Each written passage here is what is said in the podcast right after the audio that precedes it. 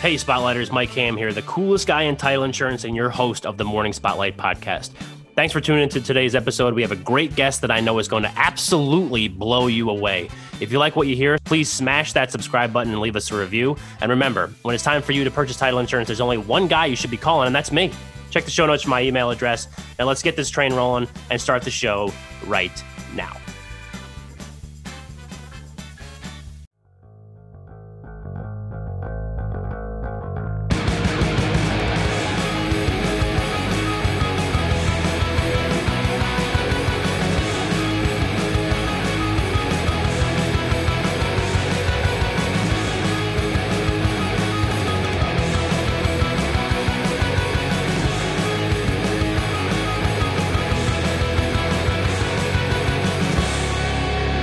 Good morning and welcome to the Morning Spotlight podcast. I'm your host, Mike Ham, coming to you as always from the Spotlight Studios here in Morristown, New Jersey. Our guest today is the owner of Open Spaces Capital along with his wife. In three years since they started investing, they have built a $5 million rental portfolio. And now their passion is to coach other busy professionals on how to turn $25,000 into a multi million dollar rental portfolio. They have coached over 100 professionals to invest in real estate using our supercharged value add investing strategy. Our guest today is Niti Jamdar. Niti, welcome. Thank you so much, Mike. Thank you so much for having me. Absolutely. So this is your uh, we're we're actually at the the larger PodMAX event for those of you that are listening. Um, so this is going to be my second episode in a series of three. Uh, so this is my third time at PodMAX, but this is your first time at PodMAX, right, Niti? Yes, this is my very first time. So you're coming off. I mean, I, am sure that their episode is going to post uh, before. So you're coming off the Biz Bros, who are friends of mine um, through Podmax, and I, like I said to you at the outset, I'm going to try to match the energy, but you know. I, I, don't know if I necessarily can. They, they, set a really high bar on that. Really, yeah. I mean, first one of the day, like I mean, that's a really tough act to follow. So hopefully, I do do the second act justice, and I don't kind of get lost in the shuffle. But I appreciate you coming on. I don't want to waste a lot of time, uh, so let's just kind of get into it. Uh, yeah. First question: Is it hard running a business with your wife? Love it. Uh, well, you know, it's uh, she's it's, not she's not listening. So let's just not, get, hopefully she's not, she she's not going to listen. This. Yeah, right, right.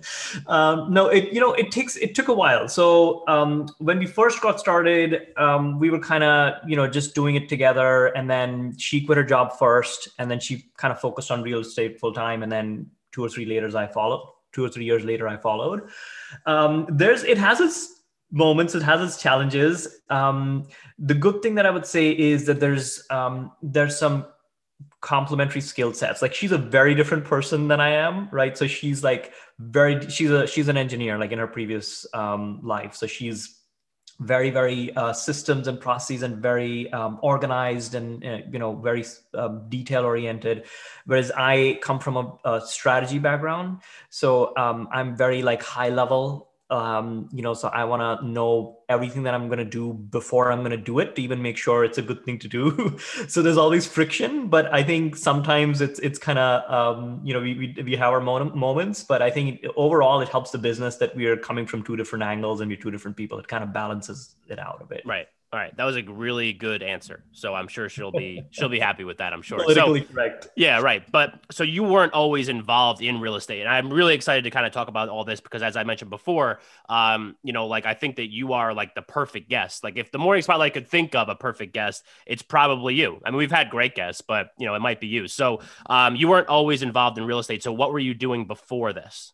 Yeah. So before real estate, I was in corporate for 15 years. So I worked, um, you know, I took the traditional path that society tells you to take, right? So you get an education, you get a good job out of college, you work hard, so you get a promotion every two years. Um, even though the raise every year is like two or three percent, and you kind of get used to it. Um, and then I did that for a while. Um, and then when I was uh, when we had our daughter um, six years back, um, you know that kind of changed my perspective right? What, what uh, i always say like uh, holding a cr- crying baby in your hands kind of you know force you force you to rethink things in life. And that's when i was like wait like i've worked so hard in my life. I did everything i was supposed to do but i don't have a lot of wealth. Um, i don't i'm not on a path where i can see that you know that i could quit working before i'm 60 as you go higher up in corporate the stresses are higher right? And because there's fewer spots that people are competing for. And um, I just felt like uh, I, where I'm uh, on paper I'm achieving all these goals, but I was nowhere close to my vision that I was that I was hoped uh, I would be by that time. So that's why I kind of uh, you know switched into real. Like I things have got to change now. right. So um, what were you like? What was like the actual job that you were doing in your you know prior life? So um, my last role was I, I kind of jumped around. So I was in finance for a bit. Um, I did uh, strategy, product strategy for Comcast. So I was um, I led their internet product um, on the strategy side. So I used to my goal was to figure out how do we maximize revenue, how do we increase um, subscribers, um, and that sort of stuff. Gotcha. Okay. So then obviously there's a very clear transition there. I'm being sarcastic uh, to real estate. So, um, what was the impetus behind like moving from what you were doing? I mean, I know you just said it before, but like, why real estate? Why not something else? So, we actually tried a couple of different things before we got into real estate. So, we're like, um, because there's so many uh, business ideas out there, right? There's the oh you can sell on amazon and you can do you know retail arbitrage and all that stuff and we tried a few things and we tried something with art like selling art and and we're like wait like this doesn't really uh, i don't think it's going to go anywhere and we realized that both of us loved real estate. Like we used to you know watch of course all the shows on HGTV but then all weekend like any weekend we like go to open houses just because we love looking at houses. We're like wait like we could do something in real estate. And so um, that's when we thought that okay let's we bought our first rental. Um, you know before that we used to get all the money that we could get from our um, either our bonuses or tax returns or whatever you just used to spend it on furniture and like you know different things to to make us feel good but then this one time we're like all right let's buy a house with this money. Yeah. Uh, and we bought a rental and that kind of changed our life. Right. So um so like when your wife's you said was got into real estate prior to you getting involved in real estate. So um so i'm assuming that as you were doing your corporate job you were kind of like you know doing the the real estate stuff on the side too and starting to dabble in that right absolutely so we were both so even though she quit her job first we were always working on it together i used to do nights and weekends and every spare minute i could find even at work i used to be like looking on redfin on my app on my phone so yes Right. So, um, okay. So you, you make your first purchase uh, of a rental property. Uh, what are the types of things that you invest in? Is it a lot of like Airbnb stuff? Is it, you know, what is it? So um, it was basically when we first started, it was just rent ready rental, right? So we just did a traditional long term lease um, rental. Um, and we, the first two or three projects that we did were basically that. Um, and we saw the power of of that right we we saw cash flow coming in every month in two or three years of properties that appreciated a lot and the debt was getting paid down and we're like wait this is pretty amazing we just got to do this a lot faster um, so we never really got into airbnbs or, or any of these other strategies we're like let's just double down on what works right Okay, so then, I, like right now, I mean, I know I said at the outset that it was uh, a five million dollar rental portfolio. So, like, how many units do you, do you uh, currently have underneath your, you know, open spaces capital? Yeah, so we have about 50 plus units, um, but we're always buying more. So we're under contract for a quadplex. Uh, we just got under contract for a 15 unit building. So we're always growing. Right, and you're based in Philly, right, or oh, Philly area? Yes. Okay. So then where are your properties? Are they like in the Philly area? Are they in Jersey? Are they, you know, uh, nationwide? They're in the, most of them are in the Philly area. Um, and uh, yeah, and that's where we kind of started. We kind of keep moving though, because as Philly is um, you know becoming more and more expensive and the prices are going up we kind of change the neighborhoods that we invest in but it's all pretty much in and around philly. Right so so you're basically you're actually going to see like the properties and what about like property management? Is that still all under you or do you contract that stuff out? No so the way we kind of built the business is um, that we don't do anything. So um, i should have said so we kind of transition from buying rent ready uh, into value add investing. Okay. Right? So where we basically buy distressed properties, um, we rehab them, we rent them out, and then we refinance our money. Uh, the reason we did that is like we, you know, every time we bought a um, house, a rent-ready house, we had to bring thirty, forty thousand dollars in down payment, if not yeah. more. And so we're like, wait, this we can only do one or two of these a year. So we shifted to value add investing now we can do 10 20 units a year pretty easily using the same cash. So it doesn't need a lot of capital because you're recycling that same cash. So now the way we've set it up is that we we have uh, we, lo- we implemented a lot of the skills that we learned in corporate right? The systems and processes and teams and things of that nature. And we um, our business runs on autopilot now. So we don't go see any of our properties before we buy them. We don't go any for any of the rehab. Um, everything just gets done, and we literally work like a couple of hours a day for even growing the business. Right. And to your, to your other question, we yes, we've outsourced the property management piece. So we outsource as much as we can. So you're like the Wizard of Oz, like you're the man behind the curtain, and then every you know all like the Munchkins kind of do your bidding, I guess. So um, yeah, I think that's great. um, but uh, talk to me more about the the value add uh, investing strategy um, because I've heard people talk about that before, whether it's on the show or other podcasts or you know wherever else. Um, so that allows you to scale pretty fast, right? So talk to us more about that. Absolutely. And, you know, one of the things when we first stumbled upon that, we were like, wait, we can't come up with 30, 40,000 down payment every time. And when we did our first um, value add investing project, it's also called the BRRRR uh, strategy for some folks out there who listen to Bigger Pockets. It's um, the BRRRR acronym stands for buy, uh, rehab, rent, and refinance, and then repeat. So you kind of keep doing the same thing over and over again. Um, so um, that's what that's what we um, ended up, um, you know, picking as a strategy because uh, one, it removes the capital constraint, and two, you can you also need to bring one you need to bring less cash to the table every time you do a deal the way at least we figured it out. Uh, and two you recycle the same cash over and over over, over and over again right? So you can uh, it remove once the capital constraint is gone you can grow as fast as you're able. Um, you know as fast as you can find deals and as many contractors as you can hire the fast uh, you can you can there's sky is the limit literally Right. So, okay. So then, um, and you also mentioned before, like the systems and processes stuff from your corporate job, translating like into this real estate investing strategy. So, um, you know, like one of the things in like the, the pre, you know, stuff that the pre notes that you sent over to me was that like that corporate systems and processes uh, role um, helped almost like supercharge it. So not only are you scaling fast because you have this value add investing strategy, but you also are like accelerating even more with the corporate uh, you know background. So talk talk more about that. Let's let's dive into that a little bit deeper. Absolutely. So you know one of the things that we saw when we first came into real estate were was there's a lot of mom and pop investors right who have like a few rental properties five or ten rental properties. Uh, one of the things that we noticed was that you know because it was mom and pop everybody was using traditional like old school ways of running real estate right um, and not really running it like a business.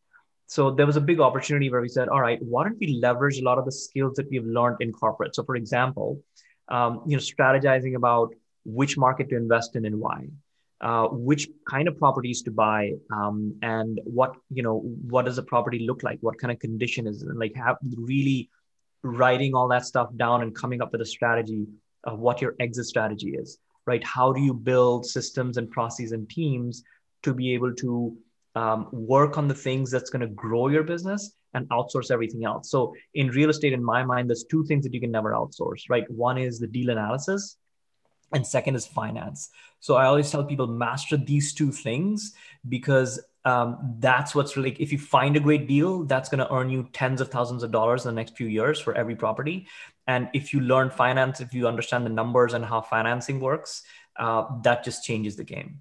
Um, so that was kind of the, the lens that we applied to this business is all right like, let's like focus on scaling. Like our, our focus from the very beginning was let's scale this scale this as fast as we can and get out of our own way and let the business grow um, how do you? Now this is going back to an earlier question, and I apologize, but I'm, you know, as you can tell, I'm a little bit all over the place, but that's just kind of how the show runs. But we have some fun doing it. So, how do you identify like the the, the people that you're outsourcing to? Um, how did you? Was that like a like a learning curve? Did you ever have bad experiences, kind of outsourcing some of that stuff, where you're like, or do you use pretty much like the same team for every one of your properties? Yeah, no, we kind of learned it uh, the hard way, right? Because when we were starting out, we nobody was telling us what to do, and we didn't really learn from other people's experiences. Uh, but we kind of figured it out along the way. So we made a few mistakes, and um, you know, there's, uh, for example, um, property management company, right? Like we hired a property management company about three or four years back.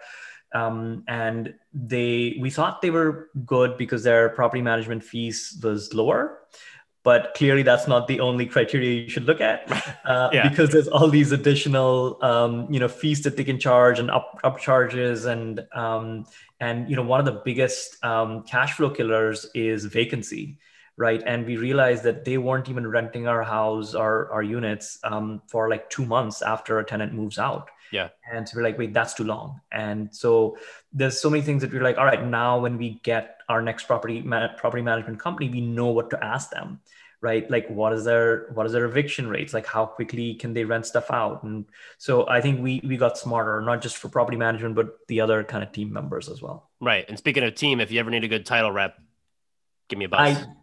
I, I'll definitely now I know. There's the, the middle of the episode, shameless plug, just trying to make some make some money and get involved in uh, in what you got going on. So one of the things that you mentioned earlier, again, all over the place, but one of the things you also mentioned was like being able to find a good deal. So how does one? Because I'm not a real estate investor. I mean, I work with a lot of real estate investors and real estate attorneys and all that kind of stuff. But yeah. how do you how do you personally find a good deal? Yeah. So um, one of the one of the mistakes that I see a lot of uh, new investors making is that um, you know they look at they start with the deal first, right? They're like, all right, here's the deal. Let me look at the numbers and see what makes sense. That's kind of the reverse way of doing it. So the way you should do it is start with the neighborhood first, right? Figure out where you're investing and why, um, and once you know the neighborhood, then kind of say, all right, what kind of deal am I going to do? Um, because uh, if there's 100 deals on MLS, um, you shouldn't be looking at all, all 100 deals. Uh, you should have a very specific criteria of what we call an ideal property avatar. That's the term we use. So, what's your ideal property avatar in that neighborhood? Because it could be different.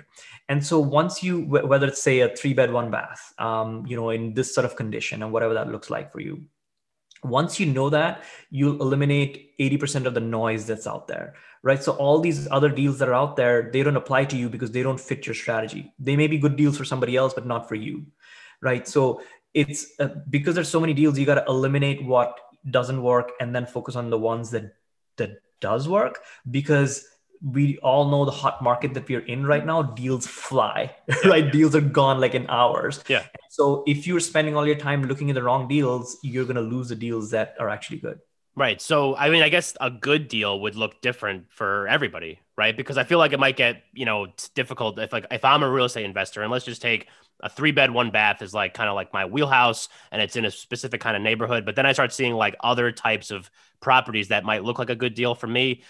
Is that something that you would encourage or discourage because, you know, they they kind of out of my comfort zone? Um, but at the same time, maybe it's like kind of expanding my scope of you know what I could actually kind of get involved with. Uh, it it, uh, it depends on where you are in your experience, right? So if you're just starting out, I would say follow the three S's, which is small, simple, and scalable, right? So you want to keep it small. You want to keep it as the project as simple as you can, because the larger the deal, the more the risks associated with it, right? Um, but you also want something that's scalable. So uh, find something that is repeatable in that neighborhood right if there's a very unique kind of property and but you can get it for 10000 lower i don't care because that's not that's not repeatable for me right?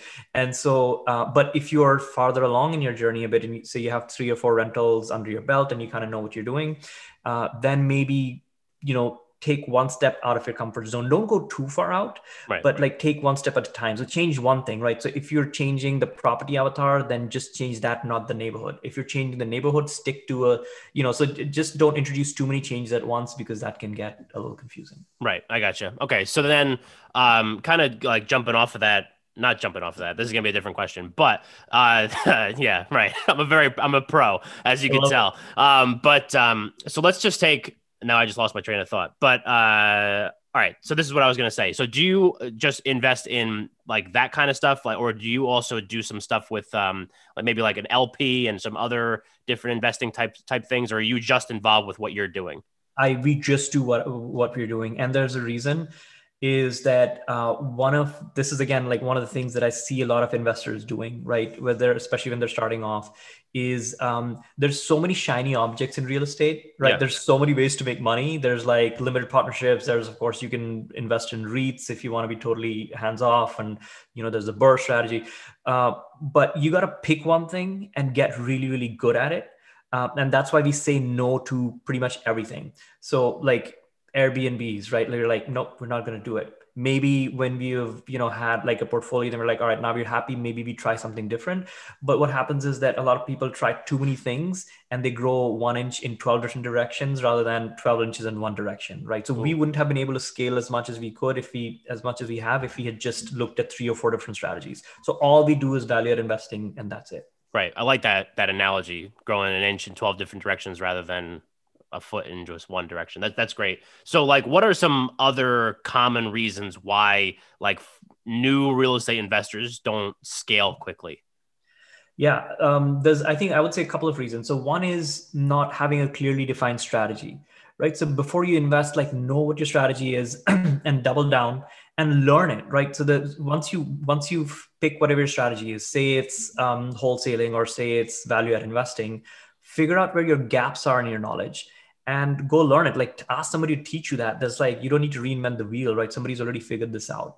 So learn what that what those skills are um, and then implement it. Uh, the other thing i would say is um, sometimes people are very um, conservative with like people don't take advantage of the leverage that real estate offers right? People are like hey i don't want to like get so many loans because what if you know i can't pay them back but one of the best part best parts about real estate is that a bank is going to give you a loan to invest in real estate. They're not going to give you a loan to invest in the stock market for a reason, right? And it's a collateral to back it up. And so uh, if the bank is willing to give you a loan and you're not and i'm, I'm not saying do zero money down investing strategies. Um, i don't do that. And if that's if you do that that's fine. But um, i would say if you're if you're a little bit conservative you don't have to do the zero money down. You can still have some skin in the game and uh, you know do it in a way where investors will uh, uh banks and lenders are going to love you because you're doing uh, responsible deals. Um, so don't be too conservative when it comes to leverage because that's one of the biggest uh, strengths of, of real estate Right. So one of the things you mentioned in that answer was like learning as much as you can about, you know, what it is that you're going to do. So um, I'm curious and just because like, you know, you're someone that I feel like has become an expert just figuring it out on your own, but I'm sure that you educated yourself and your wife educated herself quite a bit at the outset. Um, so what were th- some things that you did to kind of like grow your knowledge of what you were going to get yourself into? We uh, we learned it from people right? So we uh, you know we paid mentors um, we did uh, when we were first starting out five or six years back there weren't a lot of that uh, you know, investors who taught value add investing specific like the holistic thing. Um, so we went to different people and were like hey like teach me this and teach me that and we paid money to, to learn that quick because we're like to me time is always more important than money right? Because i didn't want to wait 10 years to build my portfolio i want to do it in two or three years. Um, and if i had if i had to spend a few some some money to do that that's totally fine. So uh, but there's look there's so many free resources out there. There's bigger pockets there's you know all these you know free resources that you can learn from. There's podcasts. Uh, but if you're feeling stuck find somebody. For you know i always say it's never about the how. When you're stuck it's never about the how it's about the who. It's not about how can i do this. Figure out who has already figured this out that i can ask and just you know do what they did. Right. So then you know as you're going through this process at what point do you guys decide that like hey we can be a source of knowledge for other people? So when did you get involved in like the coaching side of it? Yeah great question. So you know we um, when we built we started coaching about a couple of years back um, and it happened pretty organically because uh, you know when we had built a pretty big portfolio by then um, people started reaching out and both of us had uh, well Palak had quit her job and i was just about to quit my job and people are like hey how are you guys doing this um, and um, so we started teaching like that just organically because we're like hey yeah we would love to. I mean i wish uh, it's i want to shout from the rooftops that guys if you're in a corporate job and if you're if you hate your corporate job there's a way. There you can there's alternatives whether it's you know whether it's real estate or whatever you want to do don't think that that's the only way that you can live. So uh, that was our passion. We're like look let's spread the word that this is doable. Um, and uh, that's how we sort of got into coaching Right. Okay. So let's talk about like the stuff that you actually teach, like the framework of how you help people go from, you know, being someone that's stuck in a carpet job that doesn't necessarily like it and yes. getting to where, you know, they want to be and have like enough, I guess, passive income to yeah. get out of that nine to five. Yeah, totally. So the first thing I always say is um, look, figure out. Um, I'm a big believer in buy and hold real estate investing because that's the true way to generate wealth. So if you're in a corporate job, chances are that you're already making the income, right? So figure out, so focus on building the wealth side of things. So um, first thing you want to do is figure out how many rentals you need. So, um, you know, we we have this spreadsheet that we can uh, that I can share if that helps. But uh, basically, you put in the numbers, and it'll tell you um, if you earn say hundred thousand dollars, these are the number of units that I need um, of real estate to be able to match my salary, right? And one thing that people often forget is that your um, cash flow is virtually tax free because of depreciation. And so, uh, you know, it, it, doesn't take a lot of rentals to match the salary that you're making, which is taxed really, really high. So, um, so first is figure out how many rentals you need, right? Then you kind of say, all right, if I'm going to do the value add investing strategy or the BRRRR strategy, uh, where should I be investing? So in the program, you're like, all right, what's the right neighborhood for you to invest in? Um, what kind of property should be you be investing in? What does it look like? Um, what's the condition like? Um, you know how you sh- how should you be buying it through MLS um, or through whole- wholesalers off market deals? Then we go into okay, now that you have the property, how do you rehab it? What's the right amount of rehab? Um, is what's too more? What's too too much? What's too little? Um, how do you get it appraised at the amount that you're hoping? Uh, how do you rent it out? Um, in a way that you that it rents it out rents out pretty quickly and then how do you refinance it right so we spend a lot of time on deal analysis um, because you really got to know what deal is good and we spend a lot of time on the finance side of things because that's if you master finance that's the fastest grow, uh, way to grow in my opinion so uh, we spend a lot of time in finance and how you can finance your deals um, and uh, one big thing that we do is we teach you to do out of state investing, right? Because you're not, you shouldn't be limited by uh, where you live. So a lot of people that come to us live in either California or New York or an expensive place. And we're like, yeah, no worries. We'll help you build a team uh, where you can invest out of state and grow quickly.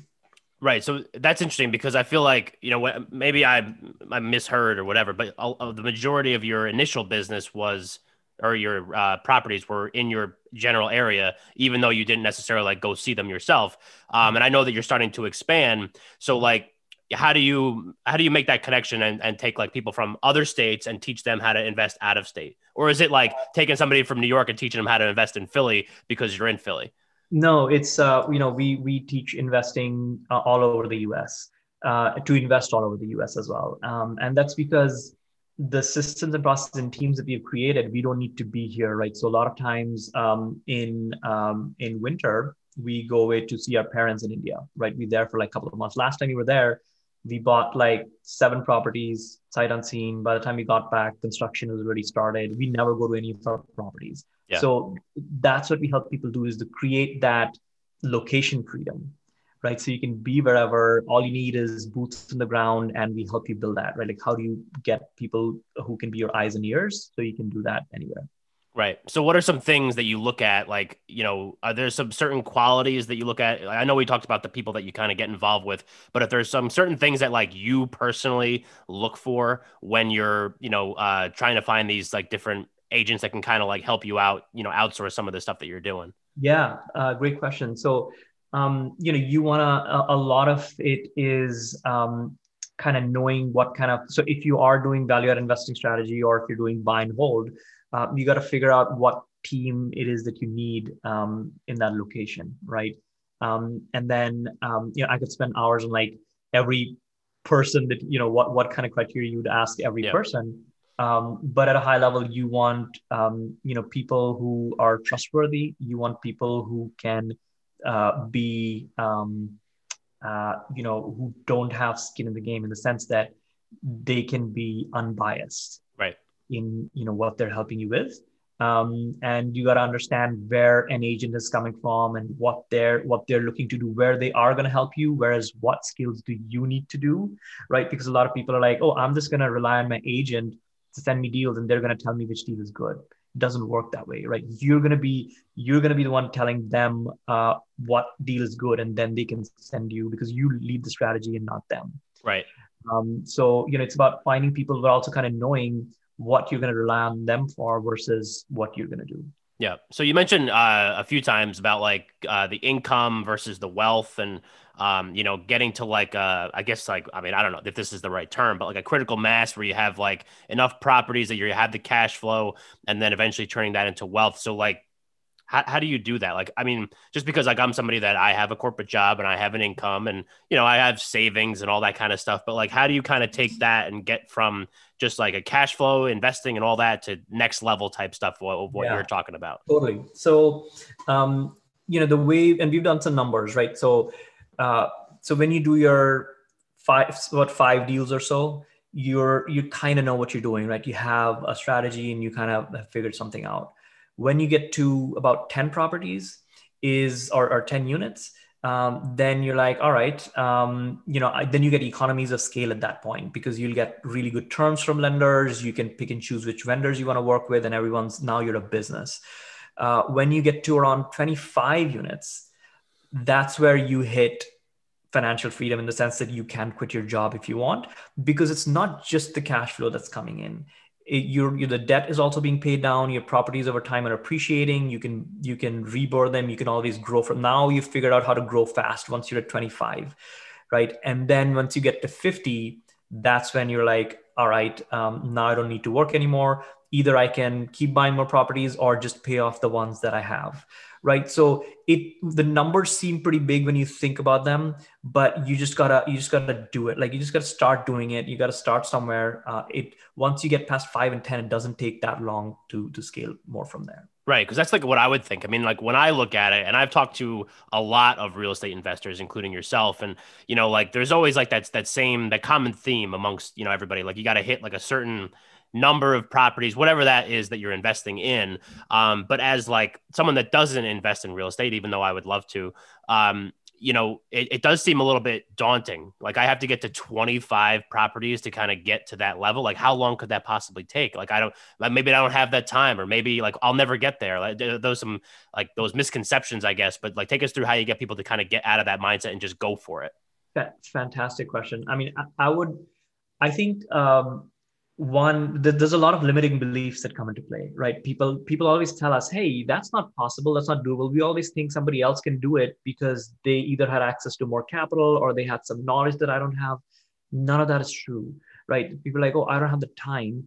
Um, and um, what i tell people is look there's always time. There's always time. Like when we when we didn't have kids we were like, oh, we don't have any time. And we had two kids. Now we're like, what are we thinking? We all we had so much time on our hands. We just wasted watching Netflix. Yeah. You know? And so um, there's there's always time to do it. One thing that that the the light bulb for me was uh, when we had our daughter, right? And we, we had our first kid, and I looked at her. I'm like, I got to do something. And you have to have a very strong why right like what's your why like what are you gonna why are you gonna wake up every day go to your job and then come back and spend three hours on building your real estate portfolio. You have to have a very strong motivation. And for me that was my kids. For different people it could be different things but you got to find what your why is. Because without that it's it's hard to do that. And there'll be failures and we'd have multiple failures right? Like things happen. The project doesn't go according to plan. All these happens in business.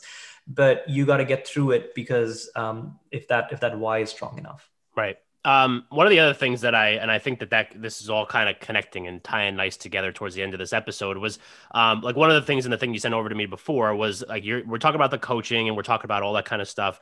Um, and one of the things that I noticed was that uh, taking twenty five thousand dollars and turning it into a multi million dollar rental portfolio.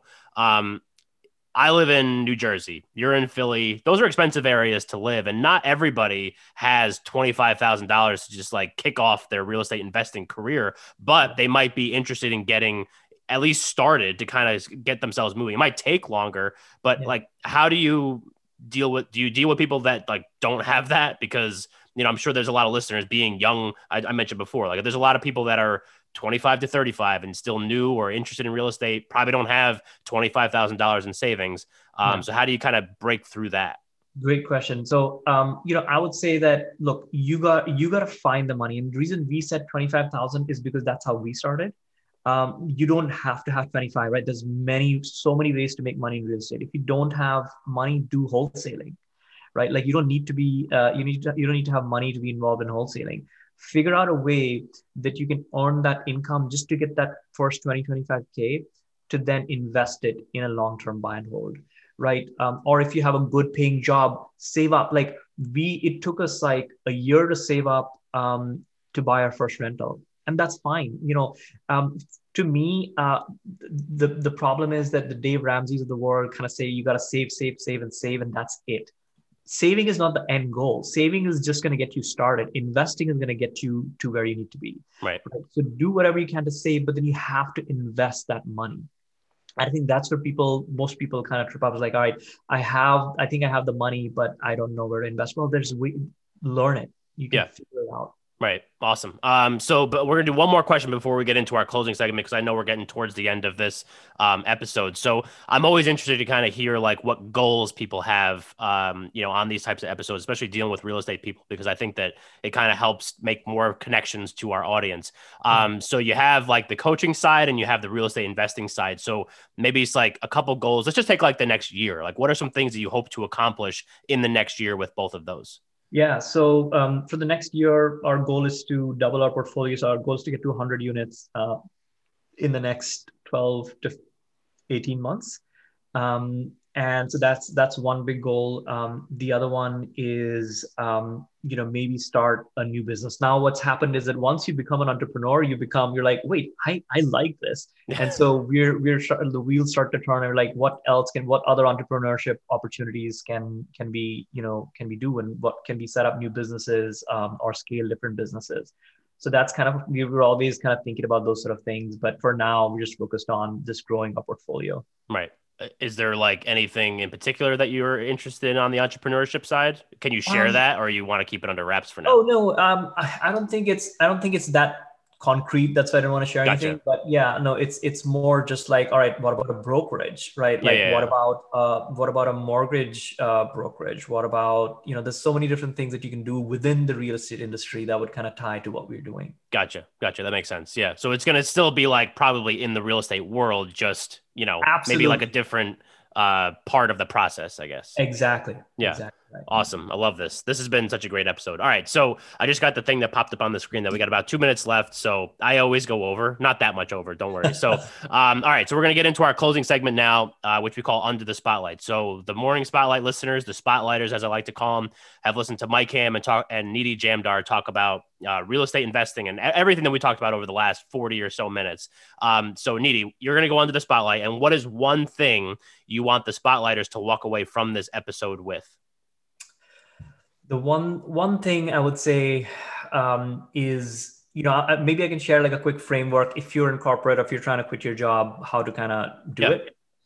Um, so one is you know figure out where you want to be 10 or 15 years from now right like do your vision first don't do goals first people get into the habit of doing goals and that doesn't like you need to know where you're going and goals is just your metrics to make sure you're on the right path right so figure out what your vision is 10 or 15 years from now whether it's time freedom um, financial independence, whatever.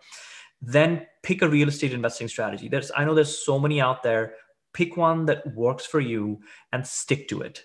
Right? Don't jump around, um, and then learn it. Like figure out what your go- gaps are in your knowledge. Go learn that, and then uh, finally, once you know all that stuff, um, in when it comes to taking action, obsess, don't dabble right? Like you got to get obsessed about it and do it. If you dabble around here and there, it's not going to grow very, grow very quickly. So I would say grow if you want to grow fast, uh, obsess about it.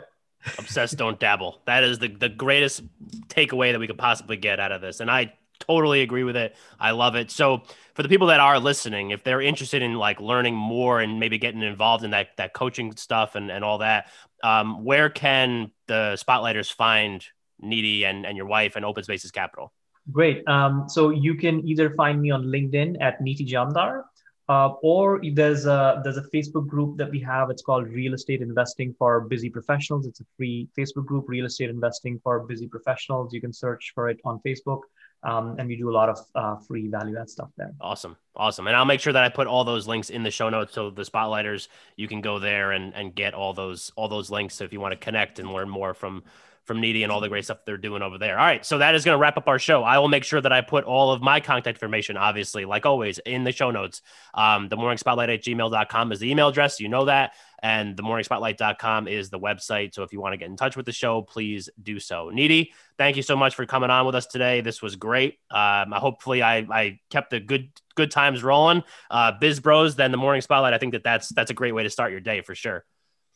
Thank you so much, Mike. You've been amazing. Thank you so much for having me. It's been a pleasure. Of course. And everybody else, thanks for listening, and we'll catch you next time.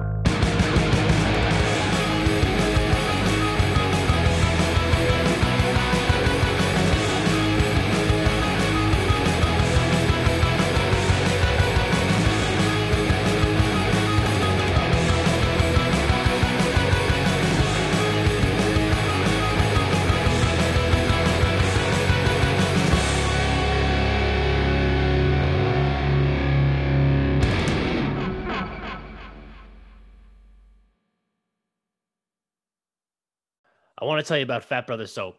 You know, way back in the day, and I'm talking caveman days, humans used to bathe under roaring waterfalls under the clear blue sky.